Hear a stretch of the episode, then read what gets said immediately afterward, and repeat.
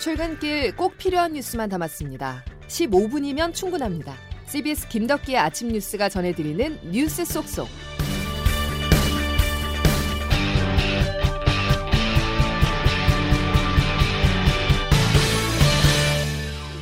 여러분 안녕하십니까? 12월 1일 김덕기 아침 뉴스입니다.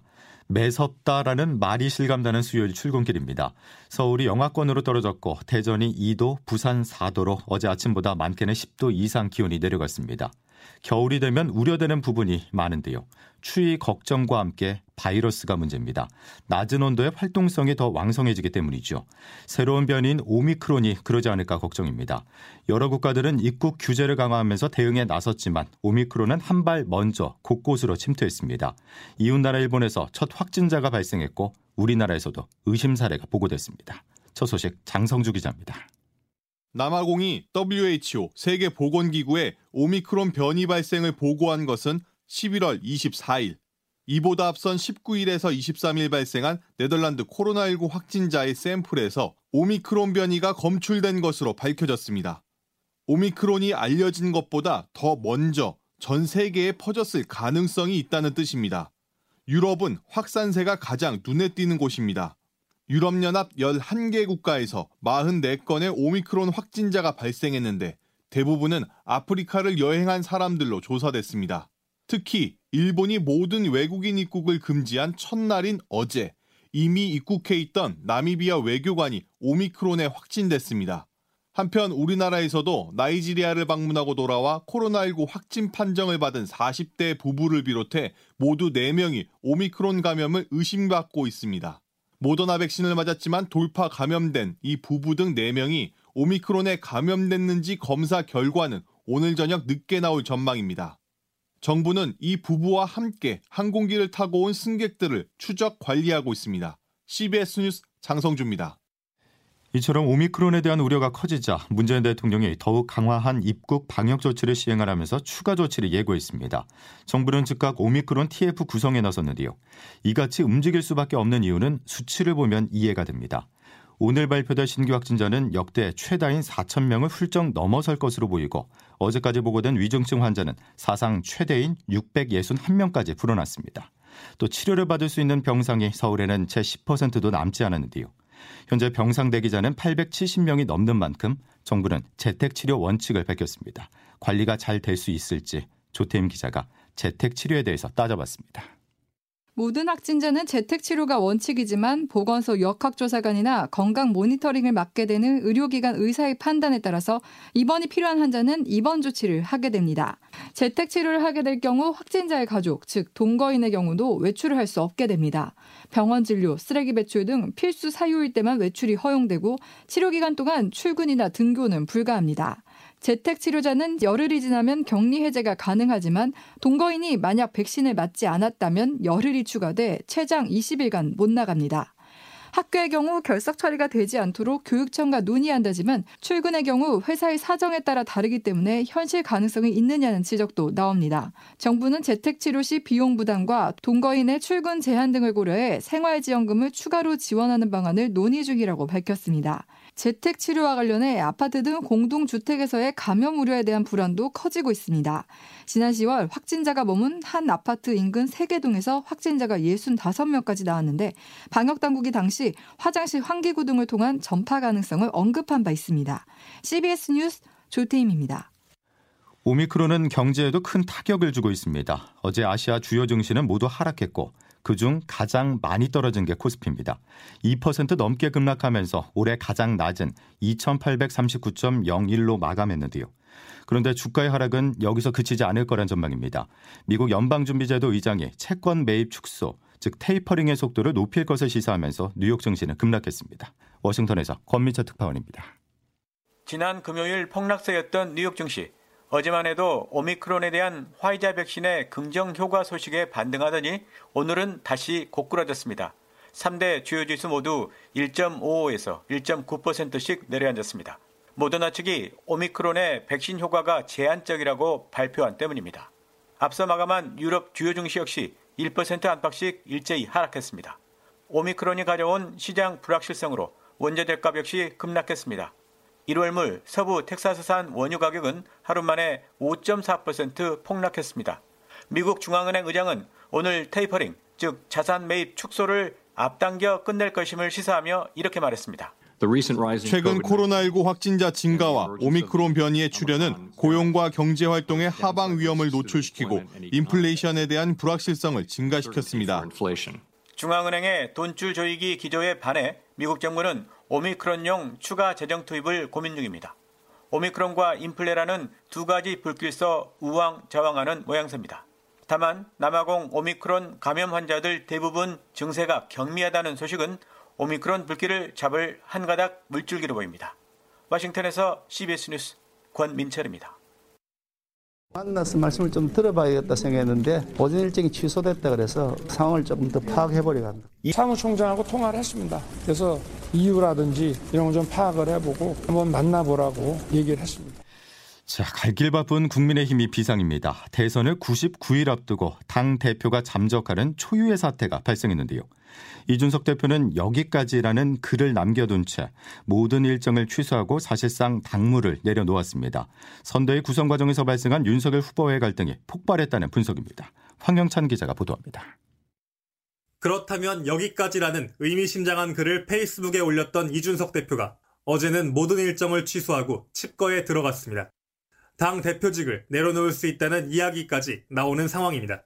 표면적으론 충청 일정에 대한 설명이 없었다는 일명 패싱 논란과 경기대 이수정 교수 영입을 둘러싼 충돌이 갈등의 원인입니다. 하지만 당 안팎에선 윤석열 후보가 김종인 위원장 없이 독자 행보에 나선 뒤 이 대표 역할이 좁아지고 있는 상황에 대한 불만 때문이란 관측이 나옵니다. 선대위 구성이 지지부진한 가운데 제 목소리를 못 내고 손발이 묶이느니 대표직을 걸고서라도 역할을 찾겠다는 겁니다.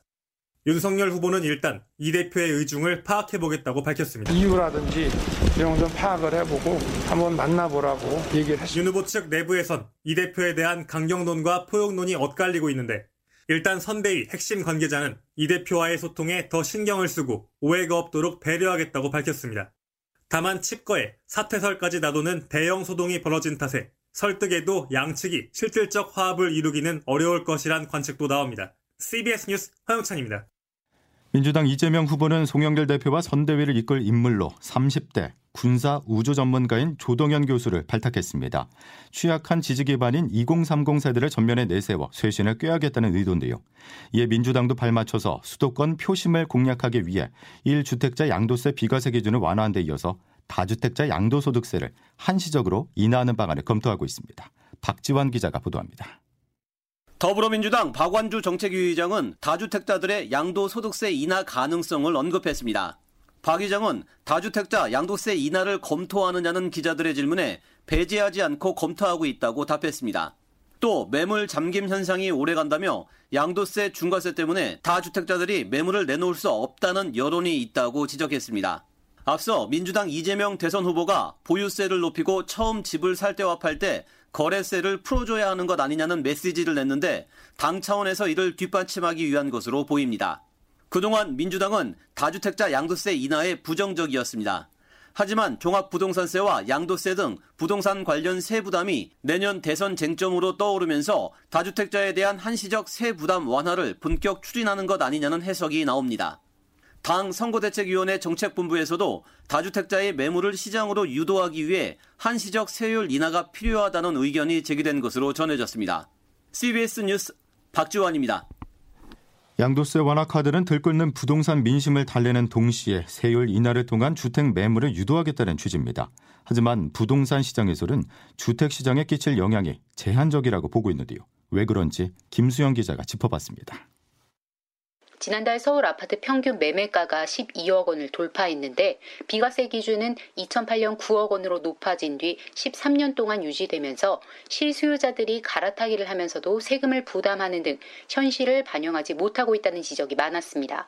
정부는 양도세 완화가 부동산 시장을 다시 자극하지 않을지 우려하고 있지만 시장에서는 이번 조치가 시장 전반에 미칠 영향은 크지 않을 것으로 보고 있습니다. 1주택자들의 양도세 부담을 낮춰준다고 해도 취득세와 보유세 등 다른 세금 부담과 강도 높은 대출 규제 등 갈아타기 장벽은 여전하기 때문입니다. 부동산 114 윤지혜 수석 연구원입니다. 상향해서 주거지를 이동하는 것 자체는 단순히 비과세 조건을 조정했기 때문에 갑자기 원활해지는 게 아니에요. 다만 1주택자의 세 부담이 다소 줄어든 만큼 주택거래 시장에 다소나마 숨통은 트일 것이라는 전망도 나옵니다. KB부동산 박원갑 수석 전문위원입니다. 10억 원대 초반까지가 좀 거래가 활발해질 수는 있을 것 같아요. 시장에서는 집값 안정을 위해서는 다주택자 양도세 중과 배제와 대출 규제 완화 등 후속 조치가 필요할 것으로 보고 있습니다. CBS 뉴스 김수영입니다. 다음 소식입니다. 화천대유 50억 클럽 의혹을 받는 곽상도 전 의원이 구속 갈림길에 섰습니다. 곽 전 의원은 구속의 기준인 도망이나 증거 인멸에 대한 염려는 적다고 볼 수 있어서 결국 범죄 소명이 얼마나 이뤄졌는지가 구속 여부를 가를 핵심으로 보입니다. 보도에 김재환 기자입니다. 서울중앙지법은 오늘 오전 10시 30분 특정경제가중처벌법상 알선수재 혐의로 구속영장이 청구된 곽 전 의원에 대한 구속 필요성을 심사합니다. 앞서 CBS는 지난 9월 화천대유 1호 사원으로 입사한 곽 전 의원 아들 병채 씨가 올해 초 퇴직금 명목으로 50억 원을 받았다는 내용을 단독 보도했습니다. 이후 거액의 퇴직금 성격을 수사해온 검찰은 이 돈을 곽 전 의원이 2015년 화천대유가 포함된 하나은행 컨소시엄이 경쟁업체의 견제로 무산될 위기에 처했을 때 영향력을 행사하고 수령한 대가성 자금으로 결론 내렸습니다. 곽 전 의원이 하나은행 임직원을 통해 은행의 컨소시엄 잔류를 부탁해 화천대유 측을 도왔고 그 대가가 6년 뒤 병채 씨가 받은 거액의 퇴직금이란 게 검찰의 주장입니다. 반면 곽 전 의원은 검찰의 구속영장 청구에 무고함을 법정에서 밝히겠다며 기존 입장과 마찬가지로 혐의를 전면 부인했습니다. 곽 전 의원의 구속 여부는 영장실질 심사가 끝난 뒤 오늘 밤 안에 결정될 예정입니다. CBS 뉴스 김잔입니다. 고위공직자 범죄수사처가 이른바 고발사주 의혹의 핵심 피의자인 손준성 검사의 구속영장을 재청구했습니다. 부족한 수사력과 위법적 절차 논란으로 벼랑 끝까지 몰린 공수처가 고발사주 수사의 성패를 가늠할 마지막 승부수를 던졌다는 평가입니다. 홍영선 기자가 보도합니다. 고발사주 의혹을 수사 중인 공수처가 손준성 검사에 대해 어제 구속영장을 재청구했습니다. 지난달 말 법원에서 영장이 기각된 지 약 한 달 만입니다. 송 검사는 작년 4월 대검찰청 수사정보정책관으로 일하면서 부하 직원들에게 법력권 인사에 대한 고발장 작성을 지시하고 국민의힘 김웅 의원에게 전달해 고발을 사주했다는 혐의를 받고 있습니다. 공수처는 송 검사를 두 차례에 걸쳐 소환 조사하고 사무실 등을 압수수색했지만 유의미한 추가 물증은 확보하지 못한 것으로 알려졌습니다. 영장 기각 후 유의미한 수사 성과를 확보하지 못한 채 영장을 재청구했다면 또 한 번 법원으로부터 기각될 가능성이 많습니다. 영장이 기각될 경우 무리하게 신병 확보를 시도했다는 비판과 함께 수사 역량 부종이라는 오명을 안는 것은 물론 존폐 위기까지 몰릴지 모른다는 전망도 나옵니다. 송 검사에 대한 구속 전 피해자 신문은 내일 오전 10시 반에 서울중앙지법에서 서보민 영장전담 부장판사의 심리로 열립니다. CBS 뉴스 홍영선입니다. 인천 층간소음 흉기 난동 사건에서 현장을 벗어나는 등 부적절한 대응으로 논란이 됐었던 경찰관 두 명이 결국 해임됐습니다. 조사 결과 두 사람은 피의자가 흉기를 휘두르는 상황에서 범행 제지나 피해자 구호 조치 없이 현장을 이탈하는 등 부실하게 대응한 사실이 확인됐습니다.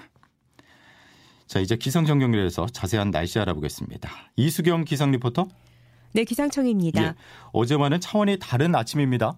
네, 어제와는 달리 영하의 겨울 추위가 찾아왔습니다. 특히 바람이 강하게 불면서 영하 2.5도인 서울은 체감 온도가 영하 7도 가까이 되고 있는데요.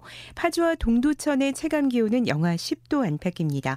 경기 북부와 강원 북부 지역은 한파주의보가 내려진 가운데 오늘 아침 기온 어제보다 크게는 10도 가량이 떨어지면서 옷차림 따뜻하게 하시기 바랍니다.